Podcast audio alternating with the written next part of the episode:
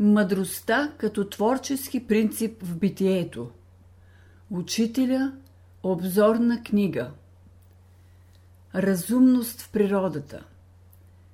Аз не разбирам по думите жива природа това, което съвременните естественици разбират. За нас тя е нещо велико, не само в своето устройство, но и поради онази интелигентност и разумност, които проявява – Вселената представлява сбор от мислещи същества, които са атомите, камъните в този велик разумен свят. Учителя Красота и мъдрост виждаме и в най-малките прояви на природата. Удивление и възторг изпълват човека – когато се наведе над някое цветенце и изучава мъдрото устройство и служба на всичките му части. У него се събужда такова благоговение пред тази проява на разумната природа, каквато се събужда, когато гледа хармонията на великия звезден свят. Наченки от тази разумност забелязваме още в минералното царство – в кристалите се проявява волята на веществото да има форма и воля да я съхранява. Значи тази воля се проявява в две направления. Обаче, къде се проявява разумността? У кристалите се забелязва тенденция, стремеж да се приближат към най-устойчивата, най-съвършенната форма – сферата. Това се постига по няколко начина – или чрез умножаване на стените на простите форми, или чрез комбинации и срастване на няколко кристални форми, като се притъпяват ръбовете и върховете с стени. Тъй се получават по-закръглени форми, които са и по-устойчиви. Кристалът проявява и други свойства. Минералното вещество е еднородно – но дойде ли в кристална форма, то проявява различни свойства във всички направления. То не пропуска еднакво светлината, топлината и електричеството по разните направления. Значи, както организма в разни направления е различен, такава тенденция се проявява и в кристалите. С други думи, тези форми имат вече известна индивидуалност и в това отношение се приближават до организмите. Нещо повече. Кристалът има оси. Това е установено и за организмите. По отношение на етерните строителни сили у човека са установени три оси. И в това отношение има аналогия между кристалите и организмите – това е първата степен на разумност. Ние отминаваме дребните цветенца и тревички, които срещаме на пътя си. Но в техния малък свят се крие величието на такава мъдрост, която малцина подозират. Да вземем за пример красивото цвете седевче. Цвета му има четирилистно венче с 8-10 тичинки – и в средата един пестик. Когато тичинките и пестикът озреят, тичинките се изправят, допират се до пестика, оставят по него своя прашец и пак се навеждат настрани, за да вземат първоначалното си положение. Синето цветенце паячна къклица, което краси нашите ниви и ливади, има петолисно венче пет тичинки и в средата на цвета пет пестика. Когато тичинките и пестиците озреят, в този случай пестиците са активни, навеждат се на пет страни, допират се до тичинките, вземат от тях тичинковия прашец и пак се изправят. Фасулът, когато срещне някой изправен кол, се завива около него – но ако зад кола има жива фиданка, тогава фасулът заобикаля кола, достига фиданката и се обвива около нея. Всеки се е възхищавал от боровете, украсени с шишарки. Но мълцина знаят каква велика мъдрост проявяват шишарките. Боровата шишарка развива в пазвите на своите люспи крилати семенца. Борът прави тези люспи хигроскопични, за да постигне с това една своя цел. Когато семената озреят, в хубаво време шишарката се отваря, а вятъра отнася надалеч крилатите семенца. Това улеснява тяхното засяване. Поради хигроскопичността на люспите във влажно време те се свиват и затварят шишарките. Тогава крилатите семенца остават затворени вътре, защото нямат условия да се разпространят надалеч. Вътре в организма има една разумност, която се проявява при даден случай. Например, при щупване на коста околните тъкани се превръщат в други тъкани, от които има нужда. Установено е, че мускул съседство с щупена кост се превръща в хрущял и след това в костна тъкан. При изгубване на кръв виждаме как се проявява една чудна разумност в клетките, тъканите и органите на тялото. Първо, всички крайни кръвоносни съдове се свиват и с това увеличават относителното количество на кръвта, която остава. Второ, болният чувства жажда и водата, която изпива, дава веднага на кръвната плазма нейния изгубен обем. Трето, течностите от тъканите и мускулите през стените на капилярите проникват в кръвоносната система. Четвърто, кръвните тълца излизат от органите, в които са били държани в резерва и влизат в кръвта. Пето, органите, които произвеждат кръвните тълца, започват да ги образуват в по-голямо количество. На мнозина е известна стрекозата, черната оса. Тя е малко подвижно насекомо, но каква удивителна разумност и предвидливост проявява тя. През лятото тя приготвя една дупчица в земята и снася в нея своето ечице. За храна на малката личинка, която ще се излюпи, тя приготовлява 6 до 8 паяка от даден вид. След това запушва дупчицата. Пита се как да се запази тази резервна храна в пресен вид, без да се развали, докато се развие напълно личинката. Тази задача стрекозата разрешава по един гениален начин. Като хване паячето, тя стиска с челюстите си двата мозъчни възела, които се намират отзад на главата му и от които зависят движенията на тялото му. Тя ги стиска само толкова, че да парализира всяко движение. С това се постига двоен резултат. Паечето е неподвижно, не може да повреди личинката, а същевременно е живо. Храната се запазва прясна, не се разваля.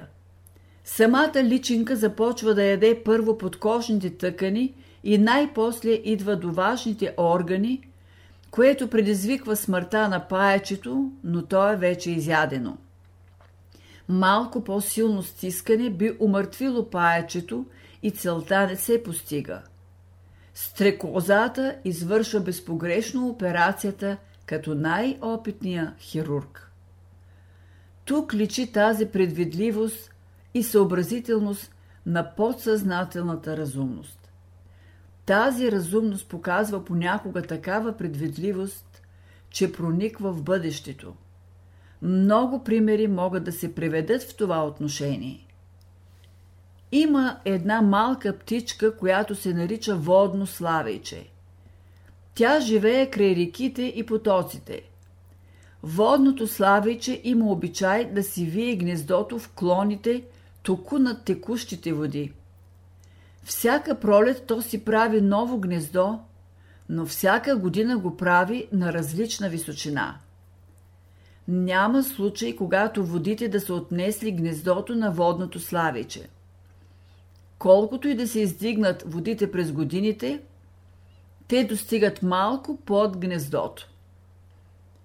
колкото отиваме по-нагоре в природните царства, толкова разумността се проявява по-съзнателно. Едно механично обяснение на тези примери не може да се даде. Една велика разумност, една мъдрост прониква цялата природа. Има нещо характерно за разумността. Във всичките и необозрими прояви и където да се срещнем с нея, не можем да я смесим с нищо друго. Тя се проявява навсякъде.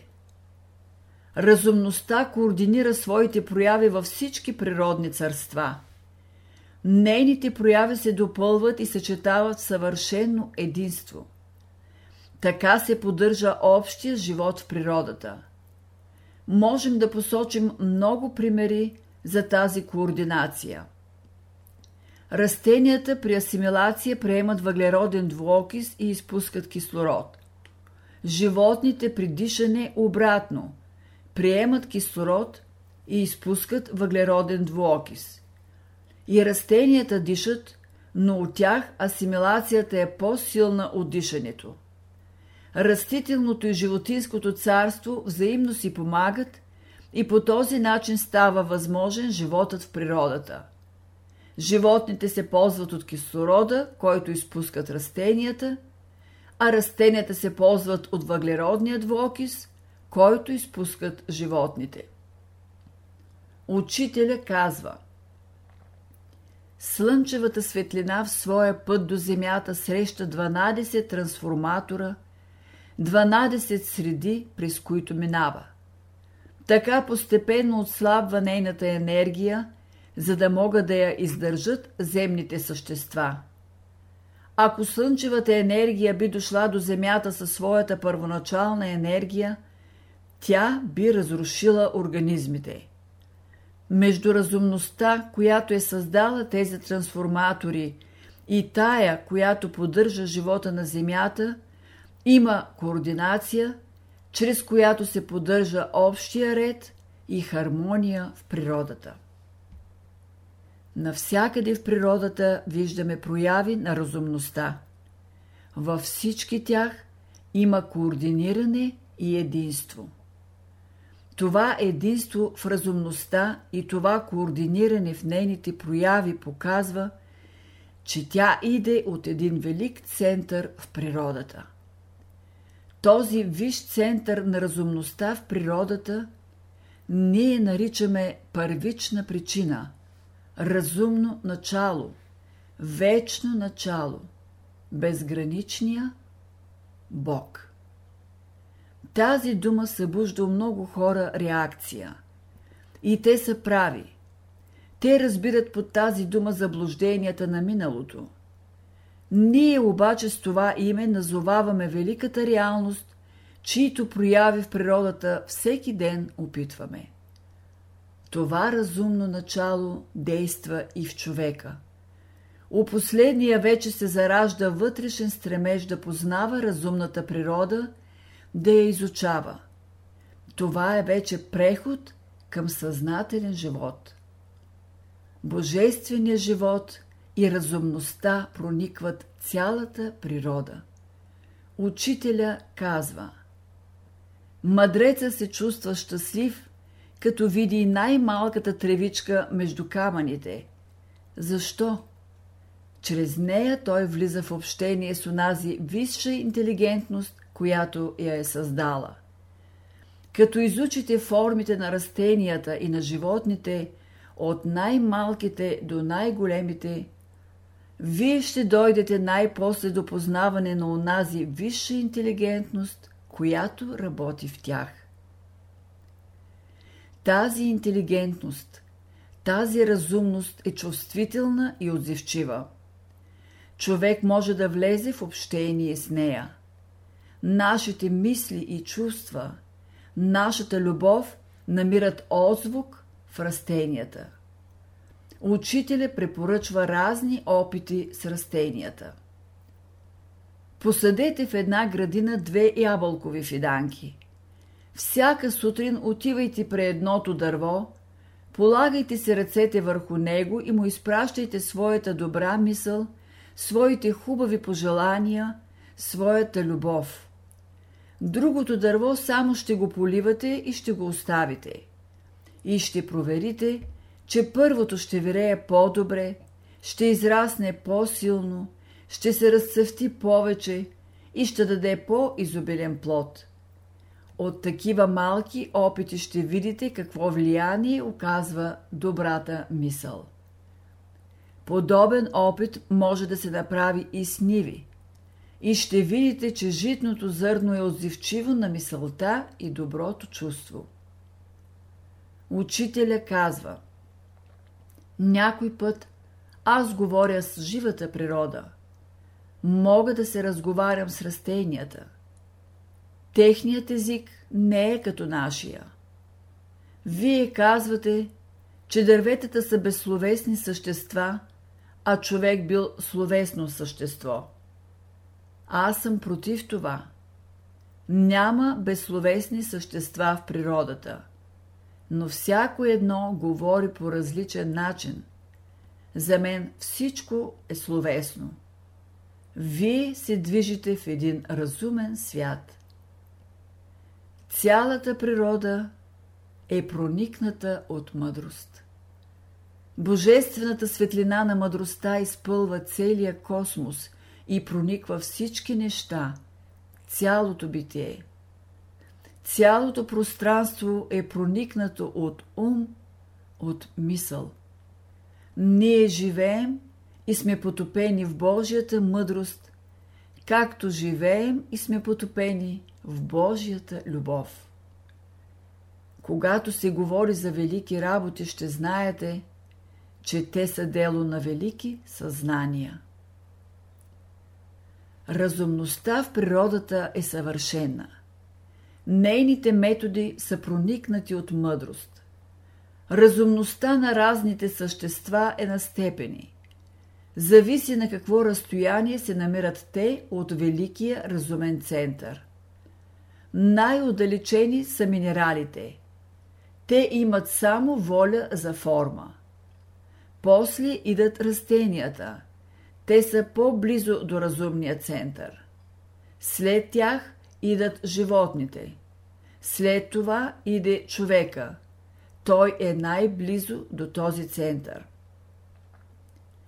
Трябва да правим разлика между методите на разумната природа и проявите на несъвършените същества, нейни деца – много същества се проявяват по несъвършен начин и това зависи от степента на тяхното развитие.